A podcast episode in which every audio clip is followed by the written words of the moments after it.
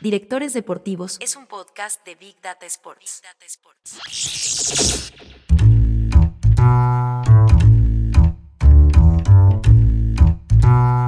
Yo quiero estructuras más allá de nombres. El nombre solo le sirve, me parece, como una protección al directivo de turno.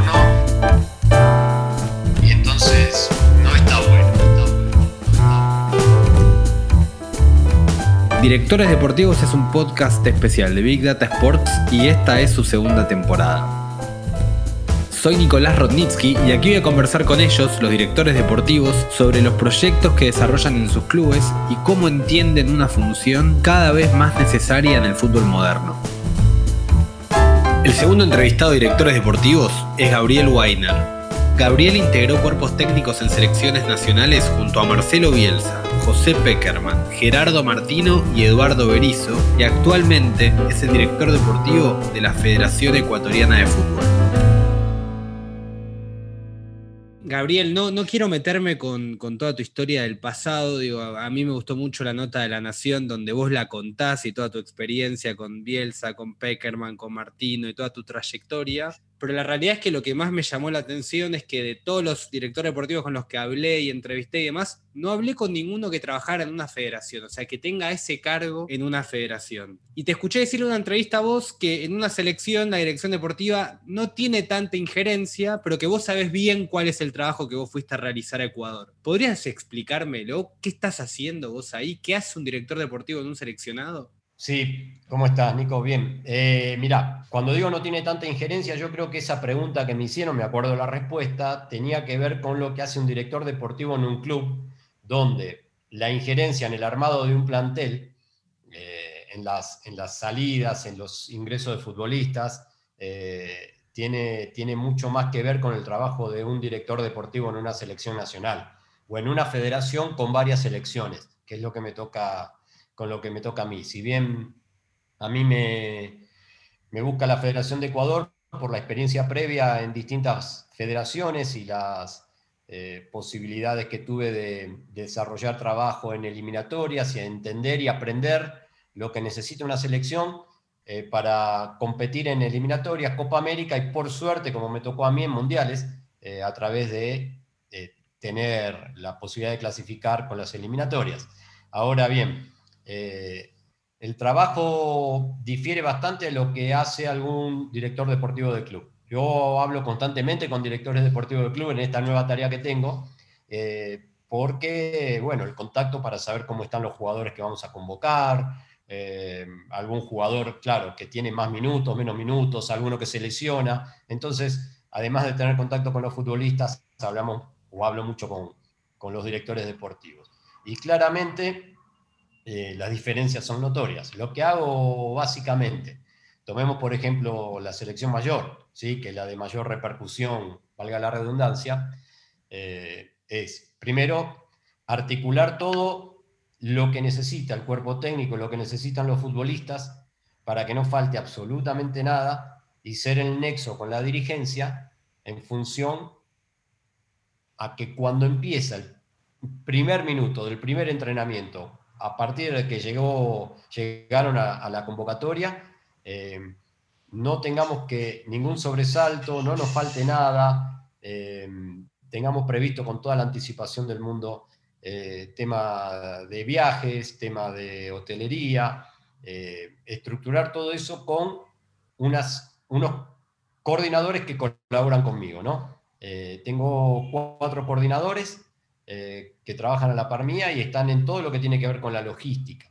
¿sí? Ahora bien, previo a eso hay convocatoria. Para la convocatoria uno trata de no ser invasivo con el cuerpo técnico, pero trabaja muy cerca de ellos. Entonces, por allí el entrenador se abre y hace alguna consulta, charlamos sobre futbolistas, seguimos la actualidad de cada uno de ellos en, los respectivos equipos, hago un trabajo paralelo al que se hace dentro del cuerpo técnico para estar al día con absolutamente cada uno del mapa de 70 a 72 futbolistas que maneja en este caso eh, la selección mayor de Ecuador. Acompaño al entrenador a ver entrenamientos, a charlar con otros cuerpos técnicos, acompaño al entrenador a ver partidos, vamos juntos, planificamos alguna gira por fuera del Ecuador a visitar jugadores nuestros.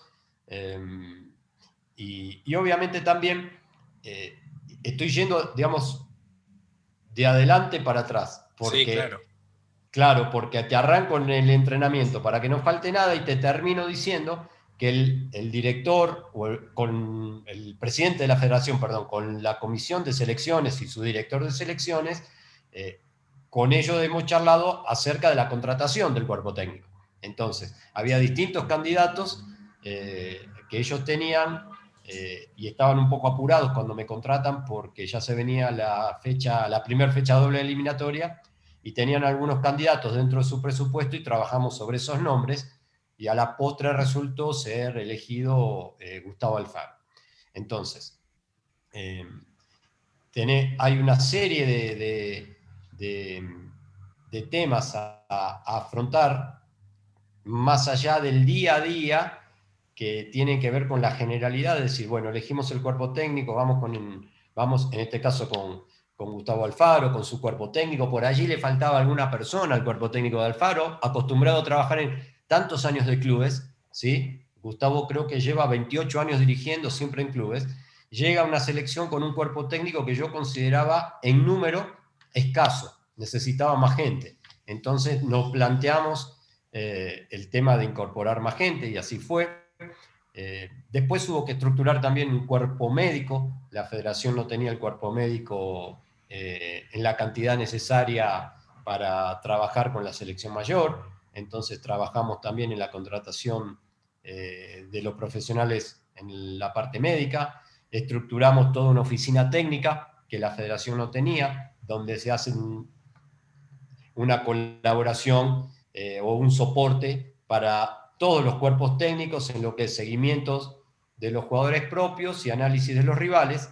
Em, digo todos los cuerpos técnicos porque la oficina técnica conlleva la selección mayor las formativas de varones, que, que es sub-20, sub-17 y sub-15, y también el femenino con las respectivas formativas del femenino. Entonces la oficina técnica eh, le da soporte a toda, a toda la estructura de cada uno de los cuerpos técnicos dependiendo de cada necesidad. Ahora me voy a meter con el punto por punto, pero me quedó algo que dijiste dando vueltas, que vos dijiste que, que vos más o menos sabés qué necesita una selección para, para llegar a un mundial, para competir en una Copa América.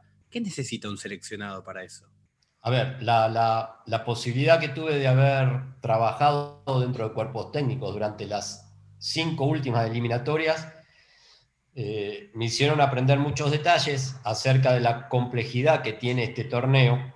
Muchos lo catalogan como el torneo más difícil del mundo, incluso algunos eh, eh, prestigiosos entrenadores europeos como Mourinho dicen, no hay nada más difícil que una eliminatoria en Sudamérica.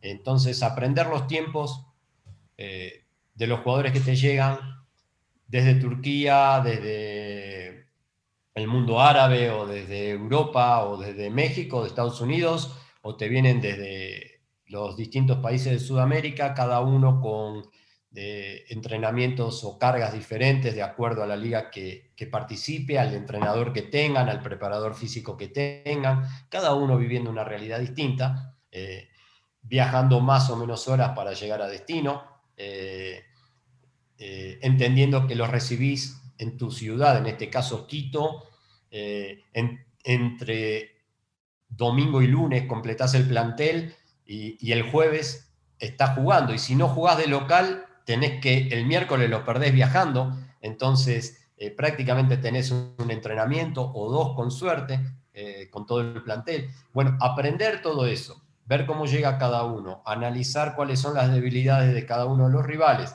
porque las mismas debilidades que vos tenés y que hay que tratar de superar, eh, por estos temas, la tiene el rival y hay que ver cómo las trabaja.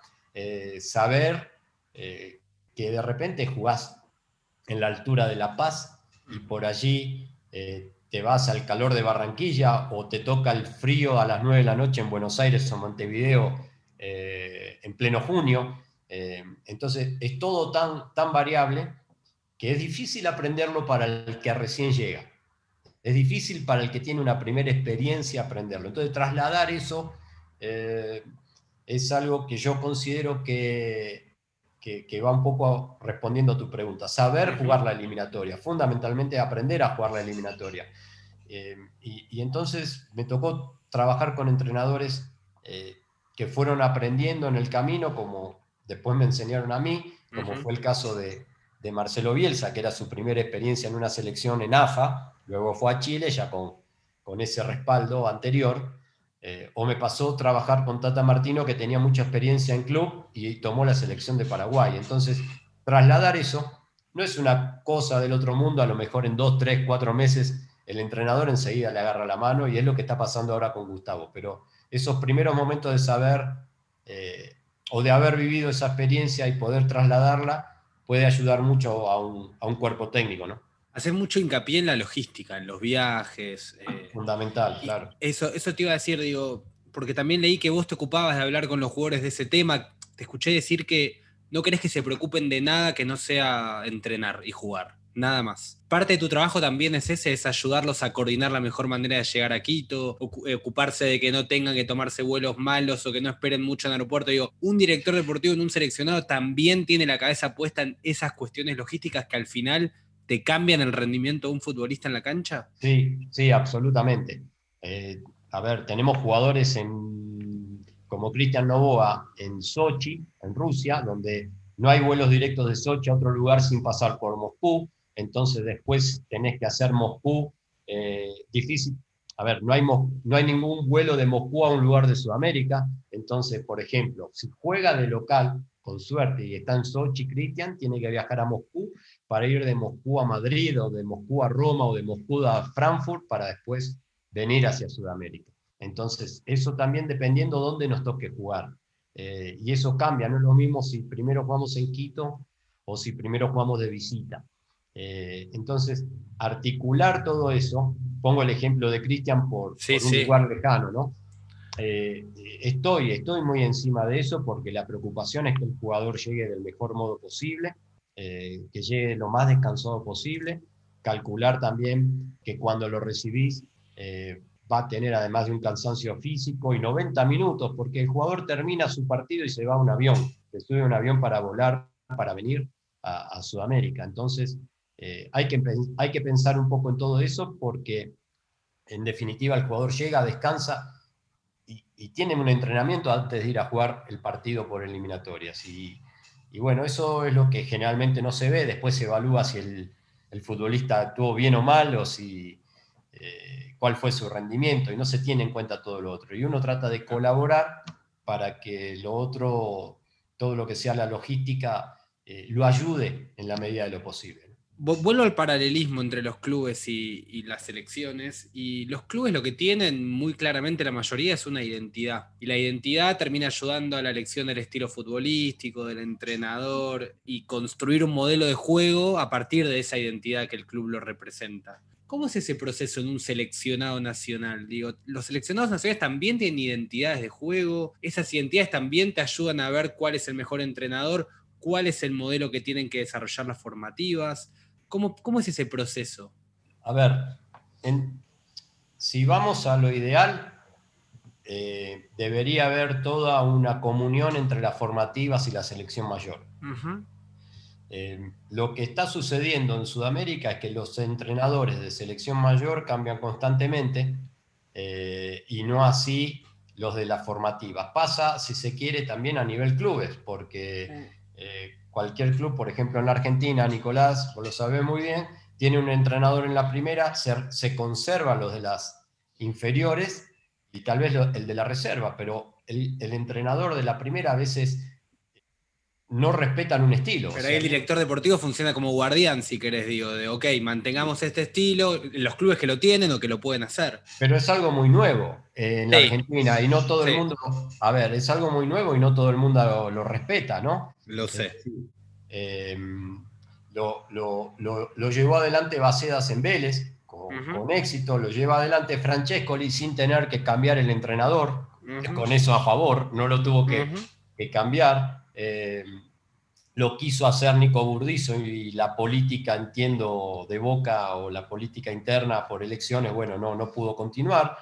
Lo intentó y lo empezó haciendo Diego Milito en Racing y le ha ido eh, relativamente bien, tanto en lo deportivo como en lo económico, porque han incorporado jugadores a un precio y jóvenes y lo han vendido a otros precios, y han surgido valores inferiores, y a todo esto ganaron tres, eh, campeonatos, creo, dos campeonatos y una copa. Eh, y, se tuvo que ir por la política interna también del club. Entonces, es muy nuevo en la Argentina y no está impuesto. ¿Sí? Eh, más viejo en, Brasil con otros resultados. Es más viejo en Brasil con otros resultados. Pero Sudamérica todavía está un poco reacio a, incorporar esto eh, abiertamente en los clubes. Em, la eliminatoria es tan compleja en Sudamérica, que era lo que hablábamos antes. A mí me toca tener que colaborar con la dirigencia para escoger el entrenador a la selección de Ecuador a un mes prácticamente primero, a 10 días de dar una lista. Claro. 12 días de dar una lista y después a, un mes de empezar a competir con Argentina de visitante y Uruguay de local. Entonces, eh, más allá de otras características que reúne Alfaro y su cuerpo técnico, eh, apunté a un entrenador que vislumbraba por haber estudiado sus equipos y por haber hecho un montón de contactos con gente conocida eh, y, y jugadores que ha tenido después de hacer una investigación, presente un informe entendiendo que Alfaro no necesitaba muchos entrenamientos para parar un equipo en campo. Hay entrenadores que necesitan del día a día y necesitan un tiempo para que finalmente sus equipos reflejen lo que él quiere. ¿Sí? Eh, eso en selecciones a veces no tenés ese tiempo. Y, menos cuando te necesitan contratar a un mes de la competencia. A ver, eh, Berizzo en Paraguay asumió casi dos años antes de empezar la eliminatoria. Entonces tuvo fecha FIFA, tuvo Copa América, tuvo un montón de, partidos y de entrenamientos para poder llegar imprimiéndole el estilo que él quería. Y por ahí necesita una cantidad de entrenamientos que la pudo tener. No era el caso de Ecuador. Claro, pero, o sea que en un seleccionado por ahí se prioriza más un entrenador con capacidad de adaptación que tenga un estilo que guste o que tenga que ver con los jugadores que vos tenés en ese momento? Digo, por ahí el tiempo es un factor más importante a la hora de hacer el análisis. A ver, insisto, yo nombraba recién a Toto Berizzo porque asumió con un tiempo suficiente en Paraguay de poder llevar adelante una tarea hasta empezar la eliminatoria. Eh, Alfaro asumió un mes antes de empezar una eliminatoria. Es decir, el ideal pasa por poder entrenar y llevar adelante una cantidad de, de tiempo entrenando precisamente a los jugadores y a tu equipo para plasmar el estilo que vos querés cuando empieza el juego, con, el estilo que creas que te acerca a ganar. Eh, yo lo que creo que, que, nos pasó aquí en Ecuador era que había que adaptarse muy rápido eh, y no había un tiempo prudencial de cantidad de entrenamientos como para sostener la idea de algún entrenador que necesita mucho tiempo con sus jugadores. ¿Se entiende la diferencia? Sí, sí, totalmente. totalmente. Con las dos, son, pueden ser ideas contrapuestas, las dos, con las dos ganadas, empatás o perdés. Por supuesto. Pero aquí había que adaptarse rápido y entendí, entre otras virtudes que tiene Alfaro, que podía precisar pocos entrenamientos para parar un equipo en campo que empiece a obtener resultados. Y justamente los clubes, para seguir con este paralelismo, perdón si me excedo, se da esto también de buscar que, el entrenador principal tenga que ver con lo que viene haciendo las formativas abajo, ¿no? Digo, cosa que cuando el futbolista juvenil sube al primer equipo se siente cómodo, aunque sea con la idea con los patrones. En Ecuador, en, una federación, si querés salir del ejemplo de Ecuador o si se te resulta más fácil, usalo también se busca eso, digo, que haya una línea entre lo que hace el equipo formativo con lo que hace el primer equipo, con el principal. El no, no, en estos momentos no es que haya una línea que respete absolutamente lo que hace el entrenador principal con los entrenadores de formativo. Eh, sí se está aprovechando el gran trabajo que hizo Jorge Celi con formativas, eh, donde salió por primera vez en la historia del Ecuador campeón de un sudamericano sub-20, ¿sí? el anterior, y luego tuvo una gran actuación en el Mundial de Polonia, saliendo tercero.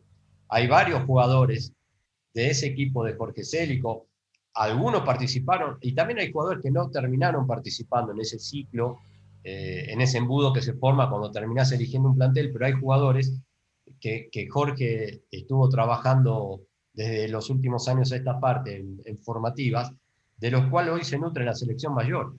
Entonces, eh, hay un, más allá del, estilo eh, con el que quiere jugar uno, con el que quiere jugar otro, hay, terminás teniendo un ensamble de futbolistas que vienen trabajando desde formativas y terminan en la selección mayor.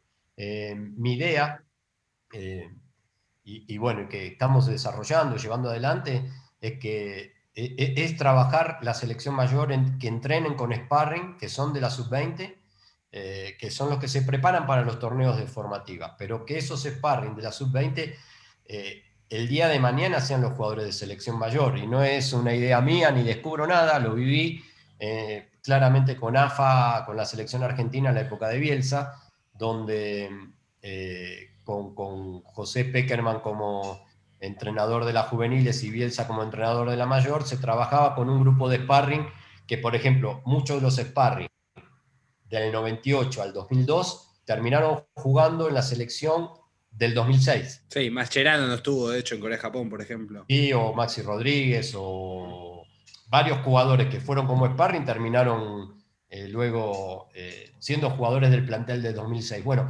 eh, el entender para el chico joven lo que es cambiarse al lado de la figura de la selección mayor, entrenar con ellos, tener ese roce, le da, le da una impronta, le da, le da una pertenencia también a, a las selecciones que hace más fácil esa adaptación cuando le toca llegar a la selección absoluta. Vos en algún momento dijiste que mm, hablaste de cierta conducta que tienen que tener los jugadores de las formativas de Ecuador. Eh, ¿Qué, sería una conducta para un jugador de formativas? ¿Es una cuestión técnica? ¿Es una cuestión de personalidad? ¿Es generar esta pertenencia a la que vos recién hablabas? Me, refiero a la pertenencia. La parte técnica, algunos son más técnicos, algunos menos, algunos son más aplicados en cuestiones tácticas, otros menos. Eh, los chicos, eh, cuando están en una edad juvenil, por ahí pasan por muchos vaivenes que después en el profesionalismo ya, ya eh, es más lineal, eh, el, tema del rendimiento se acomoda, cuando sos más joven tenés un sub y baja más, más constante. Los chicos yo creo que cuando llegan a las elecciones deben entender que tienen que llegar para no salir más. Y si sos un 15 mm. tenés que aspirar a estar en la 17 y luego aspirar a estar en la 20 y después que te toque la selección mayor y ya aprendiste todo en un recorrido y, y conocer el predio donde entrenás y conocer las canchas, las habitaciones y, que cuando llegaste a la selección mayor llevas años de, entender eso, que se te haga más fácil. A eso me refería con, con, ese aprendizaje y esa, un sentido de pertenencia que creo que tienen que tener los jóvenes con, con, sus selecciones. Para mí el jugador de selección tiene que, ya sea más chico o en selección mayor, lo que tiene que tener es entender que es selección de, jugador de selección, perdón, 24 eh, por 7. Es jugador de selección cuando vuelve a su club, cuando tiene que tener respeto por sus compañeros, por sus rivales, por el árbitro, y lo mismo cuando vuelve a la selección. ¿no? A mí, hay mucho jugador de club que, digamos, se siente, cree que, pues, que la figura del club pero después viene a las elecciones uno más, porque las elecciones están compuestas por muchas figuras de muchos clubes. Entonces hay que aprender eso para no creerse la figura en el club tampoco y tener una, una conducta eh, igual en un club que en una selección. Ahora, recién hablabas del tercer puesto del Mundial Sub-20, se me ocurre Independiente del Valle, campeón de la Copa Libertadores Sub-20 también. ¿Se está trabajando bien? En... Sudamericana. Bueno, Sudamericana, bueno, pero me refería justamente en, juveniles y Sudamericana 2019, claro. ¿Se está trabajando bien de repente en, las, en la formación de futuristas en Ecuador? ¿Es, un, polo que puede de repente competir dentro de no mucho con Uruguay o con Argentina y Brasil como gran productor de futbolistas o con Colombia? Eh, se está trabajando bien, se está trabajando bien, ha crecido mucho. Eh, me parece que lo que ha hecho Célico a nivel selección fue formidable. Eh, ahora está Célico en la 20, Patricio Urrutia eh, en la 17, Jimmy Brand en la 15, cada uno con, con, cuerpos técnicos eh, compuestos por jugadores que han sido mundialistas por Ecuador, que están muy bien preparados, que, están, que tienen mucha pedagogía para, para llegarle a los chicos a nivel selección. Y en los clubes, realmente el trabajo que ha, hecho, que ha realizado Michel Deller empresario que, ha eh, trabajado de muchos años de esta parte, Independiente del Valle, es eh, un empresario que supo escuchar, que supo rodearse, que no jugó, que no, no, no, no se compró un equipo de fútbol para, eh, como hobby, nada más, que, que, quiso la gloria, que la busca porque quiere ser campeón del fútbol ecuatoriano, aparte de lo que ha logrado en, eh, a nivel internacional eh, y en la sudamericana. se ha sabido rodear, sabe escuchar, y eso fue un poco un impulso para el resto de los equipos empezar a buscar un lineamiento parecido. Hay un buen trabajo independiente del Valle, como empiezan a asomar buenos trabajos en otras instituciones. De eso debe nutrirse Ecuador y que este sub-20, esta camada del sub-20, que fue campeón del sudamericano y que salió tercero en el Mundial de Polonia, no sea una cuestión efímera. Eh, hay que darle sustento, hay que darle bases, hay que darle una plataforma para que esto dure, para que esto perdure en el tiempo. Eh, trabajar igual con la 15, con la 17 que vienen atrás, que estos jóvenes que empiezan a asomar en la selección de Alfaro eh, se constituyan, se instalen y empiecen a ser ejemplos para los que vienen abajo. Eh, Moisés Caicedo con 19 años de titular, juega Gonzalo Plata con 19 años, entonces es una selección que tiene algunos futbolistas que, que, están en el final de su carrera, por ejemplo hablábamos antes de Cristian Novoa con 35 años, y los chicos que, eh, que están apareciendo y juegan de titular con, sin ningún problema, han sido titulares, como digo, Moisés, Moisés Caicedo, Ángelo Preciado eh, o, Gonzalo Plata, por nombrar algunos de los varios juveniles que hay en, en la selección. Bueno, ahí me imagino que habrá sido un, must a la hora de contratar al, entrenador, alguien que se anime a poner a esta, esta camada de juveniles que, venían bien y que mostraban cosas. Digo, esa valentía también era importante a la hora de pensar en un técnico adecuado para este momento del seleccionado, me imagino. Sí, había que tener un revulsivo. Eh, la selección de Ecuador venía de un golpe duro, de, la eliminatoria pasada había ganado los primeros cuatro partidos eh, y la verdad que si tomamos un número de puntos eh, en 26, 27, entre 26 y 28 eh, en la clasificación al Mundial, y con eso, digamos, te sentís en un Mundial, si hicieron 12 en cuatro partidos, teniendo por delante nueve partidos más de local, que, Quito a veces se hace difícil para los visitantes, todo el mundo del fútbol sudamericano, digamos, eh, dábamos a Ecuador en el Mundial, sin ningún tipo de duda. Y Yo estaba trabajando en la selección de Colombia y dijimos, bueno, acá hay que, hay, una plaza menos para pelear porque dábamos a Ecuador adentro.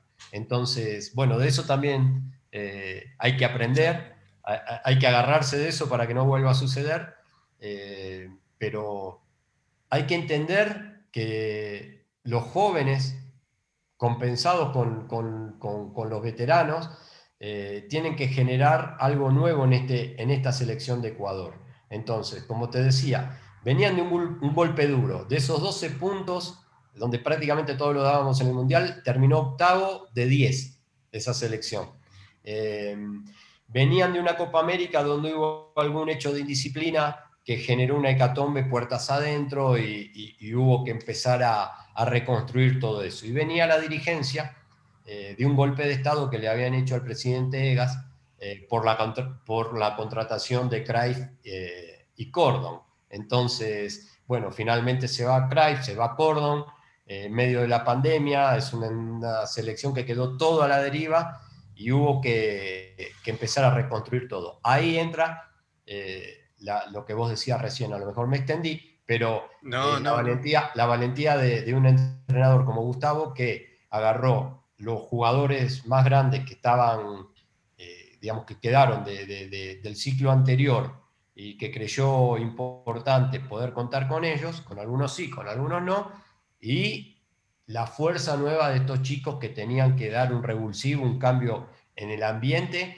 para adentro, puertas adentro de la selección y puertas afuera dar un mensaje también. Ahora, describís este escenario que, que se ve, se nota medio caótico, digamos. Me imagino que llegar en ese, en ese, sí, en esa especie de, no, sé si anomalía, pero de, caos, por así decirlo, repito la palabra, eh, te hace a vos tomar un desafío mucho más complejo, que es estructurar un área donde está todo de alguna manera desordenado.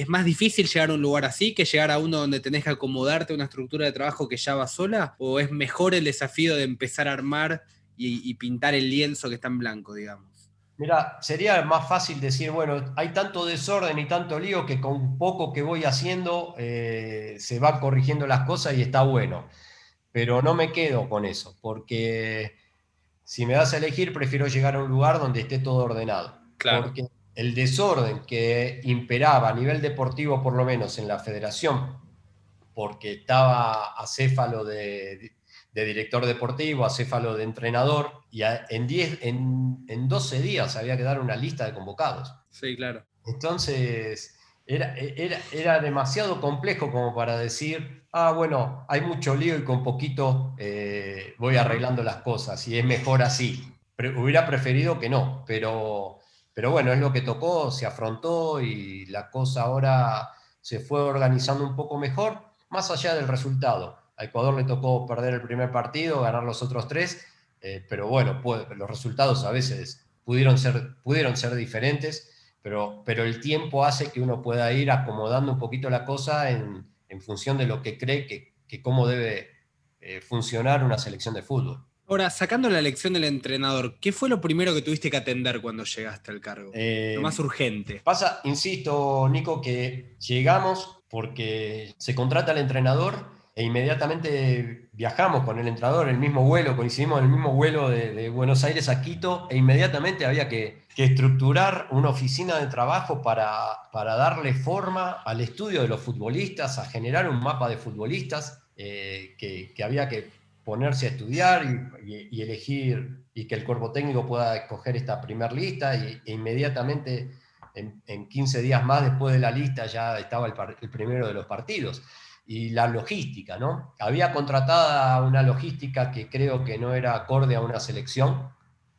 Me dicen que, bueno, había, venía de un tiempo antes, eh, había participado el cuerpo técnico, eh, yo no compartía eso, eh, y bueno, hubo que cambiar sobre la marcha la logística, yo en función de que quería que nuestros jugadores encuentren el mejor hotel posible, el vuelo más cómodo posible, eh, había que ir a jugar de visitante a la bombonera y, retornar y en tres días jugar con Uruguay. Entonces, prácticamente con un prácticamente no, con un entrenador nuevo, prácticamente sin entrenar, sin entrenar como suele pasar en selecciones, y me, preocupó mucho el tema eh, logístico y que los jugadores encontraran la mayor comodidad posible. Después ya, con un mes más, para la siguiente fecha eliminatoria, tuvimos tiempo de, escoger más como, como creo yo que es eh, indispensable atender a jugadores de selección.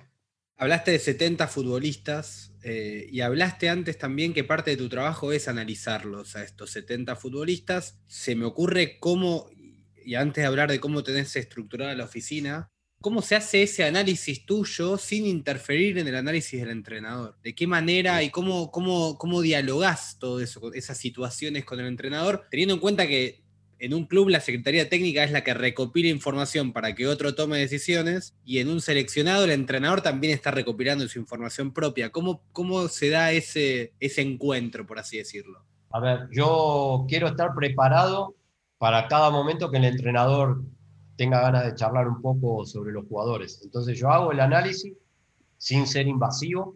Eh, si no me preguntan, no, no respondo pero si eh, viene el entrenador y se le ocurre en, una, en cualquier momento hacer cualquier tipo de consulta, eh, ya sea de jugadores propios o de los rivales, eh, tengo que estar preparado, quiero estar preparado. Me gusta estar así, aunque pudiera patear la pelota afuera y, desentenderme en esta función que ocupo hoy, no, no, trato de no hacer eso. Quiero estar preparado de los jugadores nuestros, los rivales, ver los entrenamientos nuestros, terminamos y estoy, si el, si el entrenador quiere consultar o charlar sobre algo, eh, tener respuesta en función a lo que vi y dar mi opinión. Pero no, no se cruzan los caminos. Hago todo un análisis en mi oficina con mi gente que va paralelo a lo que trabaja el cuerpo técnico y si en algún momento el cuerpo técnico requiere de algo, ahí tenemos todo el material para brindárselo. y la opinión también si la requiere el, técnico. Ahora, estos 70 futbolistas es un listado que arma el entrenador y el cual vos te adaptás o, o vos sugerís y decís, mira, no. Eh, vemos que estos jugadores están destacándose en sus equipos, en sus ligas, te sugiero que vos también lo sigas. No, pasa de las dos cosas, o sea, la, lista madre o troncal la armó la entrenadora, apenas llegó y empezó a mirar futbolistas por todos lados, eh, tanto en el país como, como afuera, y bueno, allí en, en ese inicio fue que, no, mirá, tal jugador está en tal lado, ¿qué te parece si lo vemos, si lo seguimos? Y, y sí, también uno ahí por allí, en ese apuro que había, apenas se asumió, pudo aportar algún nombre a esa lista. Hoy hay una lista aproximadamente de esta cantidad de jugadores y, bueno, hay que estar atento a todo. ¿no? ¿Cómo lo seguís? Háblame de esa oficina. Bueno, esa oficina trabaja un poco por, por regiones. hay, hay, hay quien sigue los jugadores que están en Europa, México y Estados Unidos por otro lado, el resto de Sudamérica por otro lado. Después hay algún jugador eh, a lo mejor más aislado de... Eh, por, allí encontrás un grupo de, 10 jugadores en una región del mundo y por ahí encontrás unos perdidos solo en otra parte, ¿no? Más todos los locales, más todos los locales. Entonces, eh, se hace un seguimiento con, con, distintos componentes, con distintos compañeros en la oficina y cada uno con un grupo de jugadores para estar atento eh, a cada partido, cómo terminan, si juegan, si no juegan, son convocados, no son convocados, sus participaciones en los partidos, eh, se hacen listados, eh, a ver, un cronograma, se hace un cronograma de viernes, de viernes a lunes y otro de martes a jueves, ¿no? Pues los de viernes a lunes por lo general son todo competencia de ligas, los de martes a jueves son copas, copas nacionales o Europa League o Champions o Libertadores o Sudamericana. Eh, y en función de esos dos bloques se, van haciendo los cronogramas, se va trabajando sobre todos los jugadores que seguimos y estar atento a todo. Ni bien algún futbolista eh, presenta una alerta porque alguno, no sé, salió demasiado temprano, eh, ingresó como titular y salió demasiado temprano, eh, se, revisa que no haya sido un cambio táctico, si tiene algún problema físico, se activa la alerta con el cuerpo médico, eh, inmediatamente termina el partido, nos comunicamos, nos comunicamos con, el jugador en cuestión, eh, si el jugador termina, juega 90, terminó bien, es una charla sin ningún tipo de influencia desde lo físico, saber nomás que no tuvo ninguna lesión ya para nosotros es importante, y después sí se ve el partido y se hace un análisis, ¿no? A veces en la cantidad de partidos, duran, para hacerlo en vivo es imposible, entonces no nutrimos de herramientas eh, que hay hoy en día para poder ver los partidos en, los días subsiguientes. Y así trabaja el cuerpo técnico y así lo apoyamos nosotros también desde la oficina. ¿Cuántas personas trabajan en la oficina, en esta oficina? En esta oficina somos eh, cuatro personas y, digamos, debe ingresar una más. Eh, estaba solicitado el ingreso de una persona más que quedó un poco pendiente porque, a ver, la oficina también apoya las, las formativas.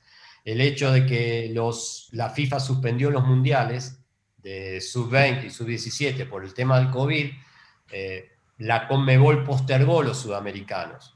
Entonces yo tenía eh, ya aprobada la incorporación de otra persona que quedó postergado porque no tengo la competencia de manera inmediata. Eh, entonces, eh, somos cuatro, deberíamos ser cinco, trabajando en, esta oficina que nutre al cuerpo técnico, a su vez el cuerpo técnico hace un trabajo eh, más fino, muy similar y más fino también, ¿no? ¿Y ustedes tienen comunicación con el jugador? O sea, vos podés levantar el teléfono, hablar, preguntarle cómo está, cómo terminó. En ese sentido es como que hay dos interlocutores con el futbolista. El futbolista se debe sentir contenido, digamos. Hay dos personas de la federación hablando con él el entrenador deriva mucho en, su preparador físico, eh, ¿sí? Entonces, habla el entrenador a veces, habla el preparador físico eh, y hablo yo. Pero tenemos una comunicación interna para no hablar los tres el mismo día y en la misma semana, no. No, vamos, vamos eh, rotándonos para ir hablando con cada uno de ellos por distintas situaciones, situaciones físicas, situaciones deportivas, por ahí no entra uno o dos partidos y queremos saber qué pasa, dialogamos con el director deportivo del club, o, dialoga Gustavo con el entrenador, o dialoga el profe, el preparador físico con su colega en el club, eh, o ahora nos pasó de, eh, bueno, algo previsible, cuando a una selección le va bien, lo primero que sucede es que se van los jugadores afuera. Entonces, a lo mejor son jugadores del medio local, llegan a la, selección, les va bien, son, son más fácil de vender, ¿no? Más fácil de, que sean transferidos. Entonces, tenemos jugadores que en este último receso pasaron de estar en, la, eh, eh, en el fútbol local a Bélgica o Inglaterra. Entonces, bueno, les cambia todo. Son chicos muy jóvenes, eh, pasan a tener otro idioma, otra ciudad, otro entrenador, otros compañeros, otro fútbol.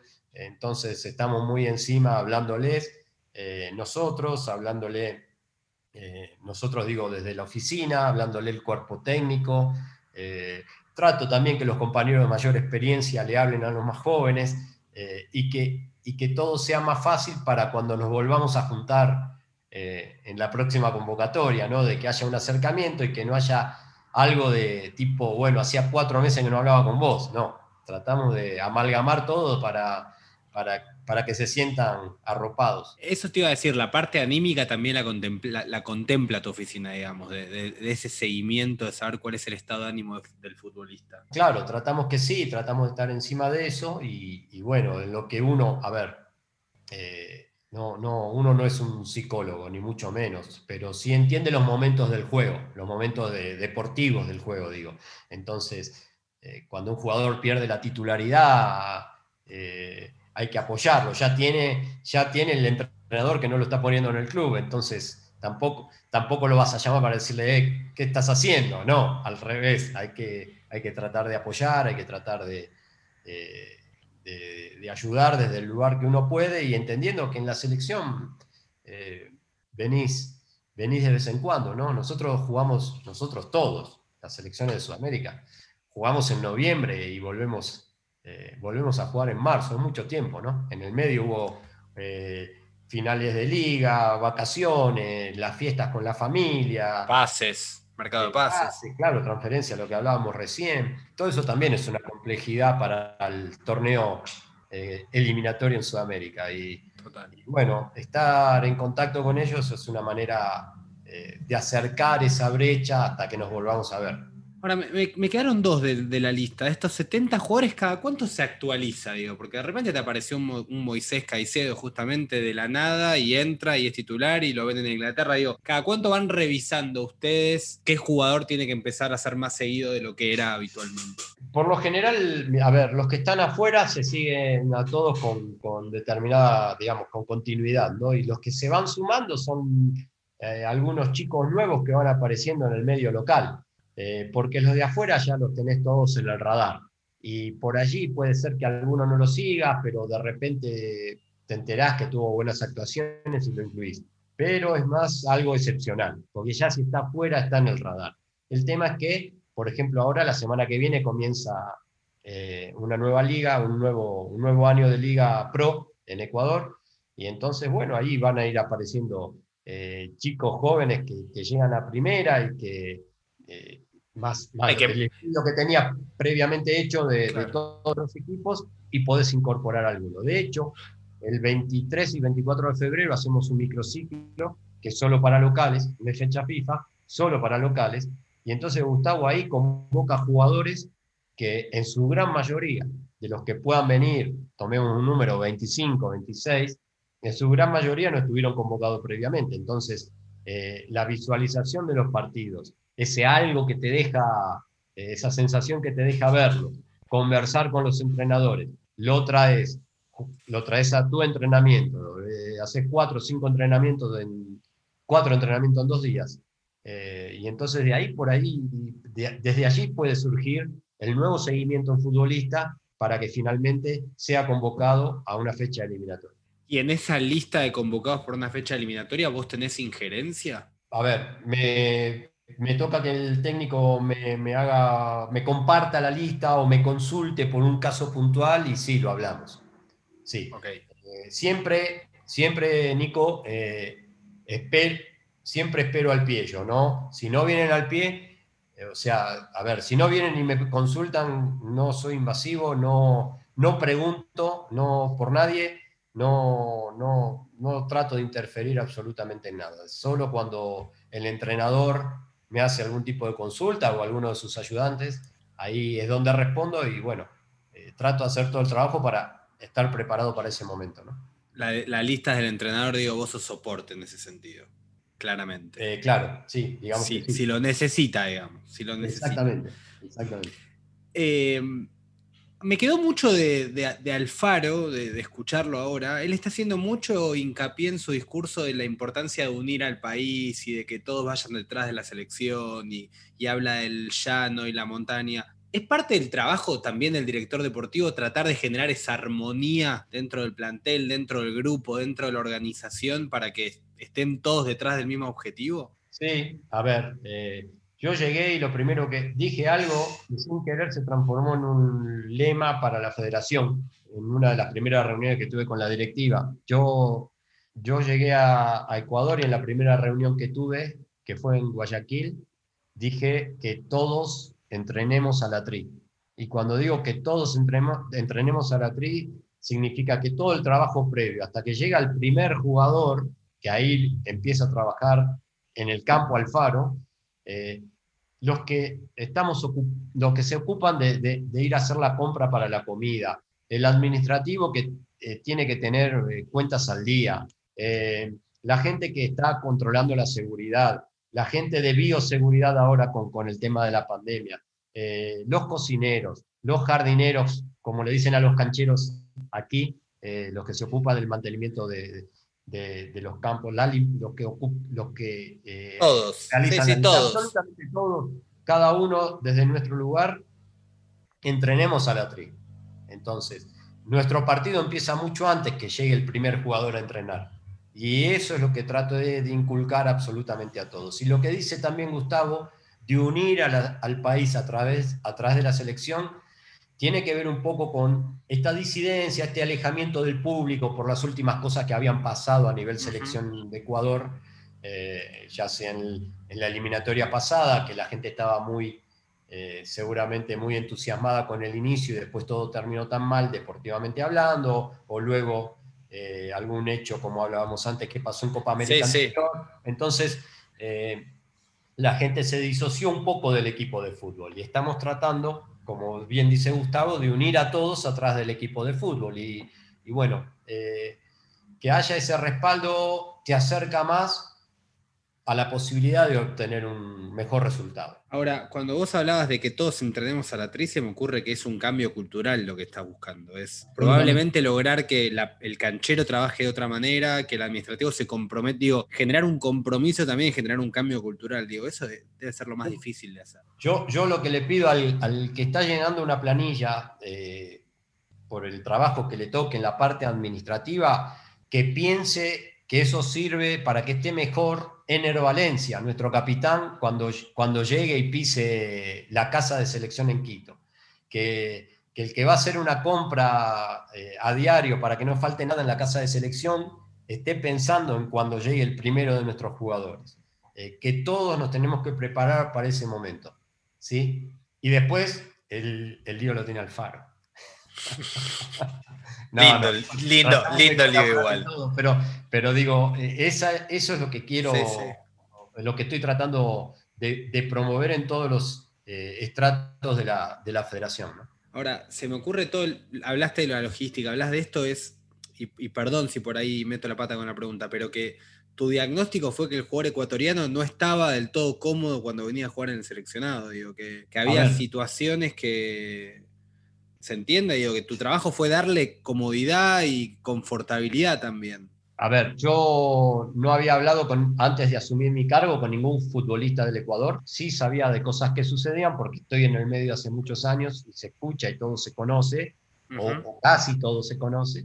Pero yo entiendo, después de haber estado eh, ocho años en AFA, en la época de Bielsa y de José, eh, con Tata en Paraguay, eh, con José nuevamente en Colombia, con la exigencia que te llevan futbolistas eh, de la calidad que tocó trabajar eh, en, estas elecciones, de, cuál es el grado de exigencia y qué deben tener estos jugadores para, sentirse como en sus equipos. Yo no puedo tener un complejo de selección que esté eh, por debajo del nivel de cómo trabajan los jugadores de sus clubes. ¿sí?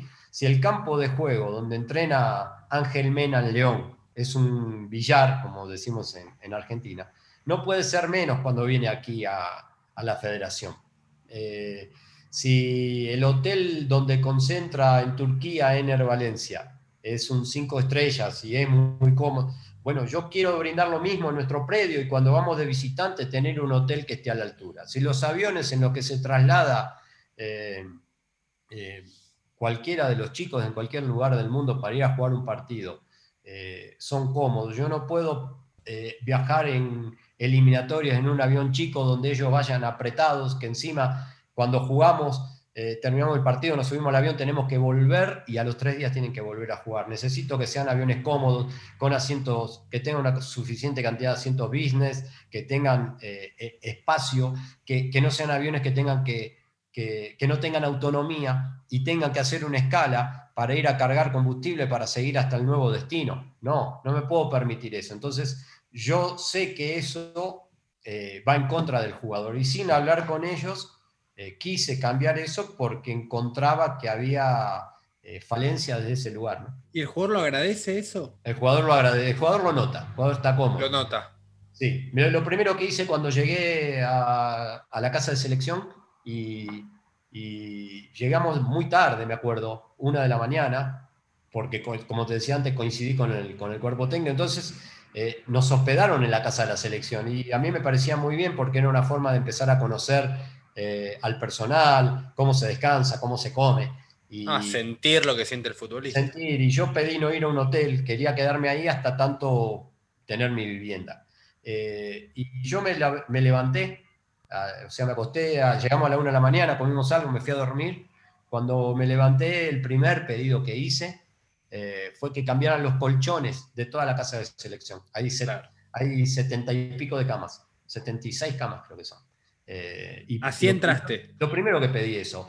Y no, no, no, no, no porque todo lo anterior nos sirva. Yo no creo que uno llega y tiene que ser todo nuevo. Bueno, pero pregunté y desde que se fundó la casa de selección, ya llevaba 11 años, alguien compró los colchones y nunca más se preocupó en cambiar los colchones. Entonces, eh, a lo mejor el jugador eh, es con su humildad, no está pidiendo cosas todo el tiempo, pero después cuando llegó el, llegó el equipo, eh, estaban agradecidos y notaron el cambio, de que estaban durmiendo en otro tipo de colchones. Bueno, esos detalles son los que el jugador termina agradeciendo eh, y a veces por característica eh, son idiosincrasias, no es lo mismo el argentino, el colombiano, el paraguayo o ahora me toca en Ecuador, son diferentes y por allí el jugador no dice nada y se pasó 10 años y bueno, 10 no digo 10 años, porque en ese momento el colchón era nuevo. Claro, claro, claro. En los últimos años él tenía los mismos colchones y nadie dijo nada. Y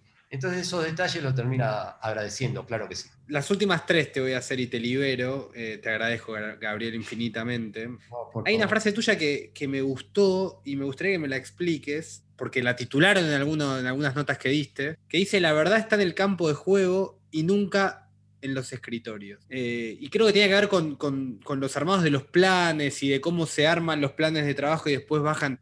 ¿Podrías explicármela? Mira, Nico, claramente, eh, yo encontré aquí en la federación algo que, con mucho, a ver, encontré una federación prolija desde lo administrativo, pero con un poder desde lo administrativo que por allí, en algunos aspectos, podía eh, condicionar el área deportiva. ¿Se entiende? Entonces. Eh, ¿De qué manera? Perdón que te pido. No, tengo un ejemplo, podría, pero. Podría tener muchos ejemplos, pero por. A ver. Ok, ok, eh, No, es la idea de comprometerte ni nada, pero para tener una idea. Pero a ver, por ejemplo, la casa de selección por la, por la geografía de Quito se terminó construyendo en un lugar de montaña eh, y su espacio para campos de entrenamiento era, es escaso. Y tiene dos campos de entrenamiento y tenemos varias selecciones. Ahora, ahora tal vez nos estén otorgando un, espacio donde logremos tener un, campo más, pero cualquier campo de, cualquier predio de selección o hasta de clubes tiene más de dos campos de entrenamiento y para atender varias selecciones es poco. Entonces, por ejemplo, encontramos que apenas llegué, un día apareció San Pablo entrenando eh, en Quito. Venía a jugar Copa Libertadores y estaba utilizando una de nuestras dos canchas. Eh, entonces me refiero un poco a eso. Digo, a ver, las canchas de las selecciones son para nuestras selecciones. Eh, y las necesidades surgen desde el campo. ¿Con esto qué quiero decir? Por ejemplo, eh, eh, el campo de juego lo tengo que tener en condiciones espectaculares para recibir a mis jugadores. ¿sí? Entonces, yo no se lo puedo alquilar a clubes, fuera cuales fueran. ¿sí? O no pueden desde un escritorio eh, decirme, bueno, mira, en la utilería, con la empresa que suministra, la empresa deportiva que suministra la, la ropa y los balones, eh, para este microciclo eh, habilitamos 20 balones. No, la necesidad viene desde el campo, eh, ¿sí? el entrenador determina cuántos balones necesita para entrenar y no, y no un administrativo atrás de un escritorio. Quise cambiar eso. insisto, está muy bien administrada la federación, con gente muy capacitada, pero que hay que ensamblar con el tema deportivo. Y es ahí donde insisto que las necesidades, no solo por esta federación, por, cualquier otra y por cualquier club, yo creo que las necesidades surgen desde el campo. La necesidad del jugador, la necesidad del cuerpo técnico, la necesidad del cuerpo médico, ¿sí? Y a partir de ahí va a los escritorios. Si aparece que el cuerpo médico necesita un, eh, necesita un instrumental nuevo o más moderno, ¿sí? Se surge desde el campo eso, no surge... Eh, Después estarán los recursos, digamos, que se pueden asignar para esa necesidad y qué necesidad es principal en base a los recursos escasos, pero entiendo lo que planteas, no puede venir limitado desde arriba, entiendo. Dentro de un presupuesto, claro, ajustándose a un presupuesto, ¿no? Eh, pero desde ahí viene esa, esa, frase o ese titular que leíste, porque estoy convencido que todas las necesidades de los equipos de fútbol, equipos, selección, digo, eh, Instituciones. Nacen, desde el campo, no pueden nacer nunca, nunca al revés. Bien, está, buena. Las últimas dos que hago siempre eh, son las mismas y lo que pido es primero algún libro, Gabriel, que te haya ayudado a desarrollar mejor tu función. Puede ser un libro de fútbol o puede ser un libro de otra herramienta u otra cosa, una novela, lo que sea que te haya dado a vos algo que hayas tomado para ejercer mejor tu función como director deportivo. Bueno, mira, he leído a ver, he leído muchos libros realizados por entrenadores, eh, donde por ahí, eh, eh, donde participaron entrenadores, ¿no? Está claro que siempre hay un periodista atrás colaborando, pero, pero me nutrí mucho de lo que dicen entrenadores. He leído, he leído libros del Flaco Menotti, he leído, bueno, libros que, si bien me tocó trabajar muy de cerca, he leído lo que, todo lo que surgió sobre, sobre Bielsa, pero pero el libro sobre el libro de Monchi es, es un poco para los que estamos en Sudamérica, que venimos en tiempo retrasado para instalar ese tipo de trabajo, eh, resultó muy importante para, para, bueno, para aclarar algunas cosas, para sacar ideas, eh, eh, copiar cosas, ¿no? que, que ha hecho muy bien él. Justamente hablabas del retraso de Sudamérica, también lo mencionaste antes. ¿Pensás desde tu lugar ayudar a que se implemente la función en el fútbol ecuatoriano? Sé que hay clubes que lo tienen, Independiente del Valle lo tiene, Emelec, si no, si no leí mal, también está avanzando por un director deportivo. Claro. ¿Querés eso? Sí, que haya más directores deportivos, ir a los clubes a explicar la importancia de la función. Santiago Giacome trabaja muy bien en Liga de Quito también. Eh, asumió Mondaini como, como, En Emelec. En Emelec. Ahora, eh, claro que quiero eso. Y sabes que quiero eso también para Argentina. Eh, y, me encantaría. No, pero ahora en Ecuador tenés un lugar de autoridad para hacerlo, digamos. Por eso te pregunto por Ecuador. Lo que pasa, Nico, que es verdad. Uno a lo mejor tiene otra llegada aquí en Ecuador porque está trabajando aquí. Eh, yo lo que no quiero es el nombre propio del exjugador que el club le da un lugar porque tiene el compromiso y el directivo se cubre la espalda con el nombre famoso, entre comillas, eh, y, queda todo en la, y queda todo en la nada. Yo quiero estructuras, yo quiero estructuras más allá de nombres. No hace falta eh, solamente el nombre, es la estructura atrás del nombre. el nombre solo le sirve, me parece, como una protección al directivo de turno y entonces no está bueno. Esto tiene que ser una estructura y, ojalá, ojalá simplemente en todo, en todo Sudamérica. Trabaja, Brasil trabaja bien en ese sentido. Brasil, Brasil trabaja bien en ese sentido.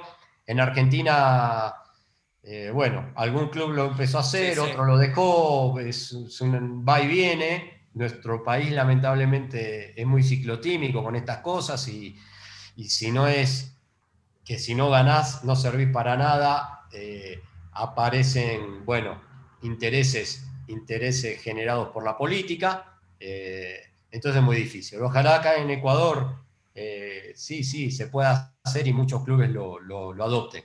Pero pensás, digo, emerger como una figura de consulta para eso, que los clubes se te acerquen, que pregunten, ayudar. A, ver, constantemente estoy en contacto con los directores deportivos y abierto a, charlar con ellos. De hecho, lo hemos hecho en alguna oportunidad.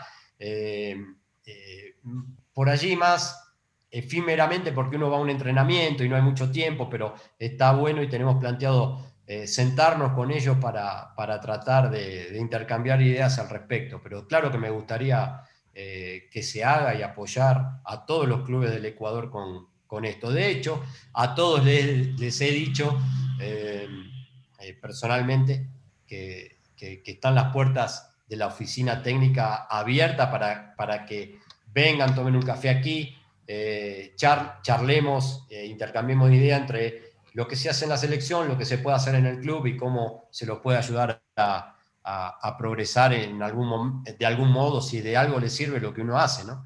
Bien, y la última que hago siempre es, ¿qué estudiar? Digo, para ejercer este cargo no hay una carrera, bueno, está en Italia el programa, está en España, pero ¿qué herramientas recomendás vos que, alguien que quiera eh, empezar a trabajar en esto o algún ex jugador que se quiera preparar para esto tenga que incorporar o estudiar para, ejercer mejor el cargo? Bueno, es una buena pregunta y creo, creo defraudarte con la respuesta, porque lo estoy ejerciendo desde a la fuerza, desde la experiencia que hice y lo que me enseñaron cada uno de los entrenadores y cuerpos técnicos con los cuales trabajé.